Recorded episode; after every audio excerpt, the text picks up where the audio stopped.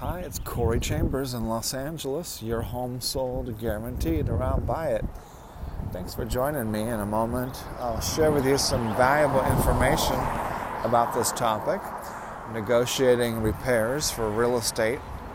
If you see any properties that are of interest to you, let us know. We will gladly send you a property information packet on any loft, condo, or house, or private preview is available upon request. If you have a home you'd like to sell, you should know that I will guarantee the sale of your present home at a price acceptable to you, or I'll buy it for cash. Call 213 880 9910. My dog's distracting me while he's trying to start a fight with a German Shepherd, which is not, not a good idea for a tiny little defenseless dog to try to start a fight with a German Shepherd. So, um, what happens in real estate that you need to negotiate repairs uh, when the buyer and seller agree on the price and terms and they sign a contract for the sale of the property? They go into escrow, and then the buyer uh, wires a deposit, earnest money deposit to escrow this, to say that they are ser- a serious buyer.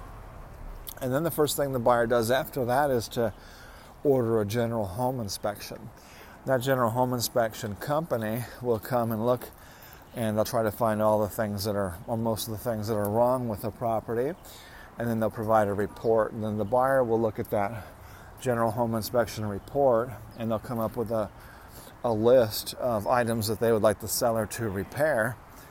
And that re- request will often have a dollar amount so that if the seller does not want to repair things, then the seller, uh, the buyer will suggest a dollar amount for the seller to, to pay uh, to compensate uh, for those items so that the buyer can repair them later.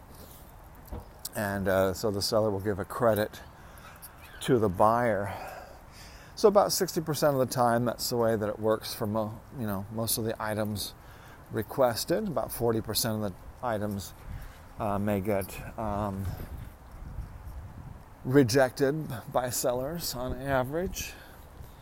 Uh, so it's going to vary and varies on the position that they're in as well. The negotiating position, for instance, if the buyer is the only buyer who's put in an offer, uh, then the buyer will be in a better position. Or if the um, seller has received higher offers from cash buyers above asking price, then the seller might be in a better position. The seller might be more likely to say, no, we're not going to fix these things for you.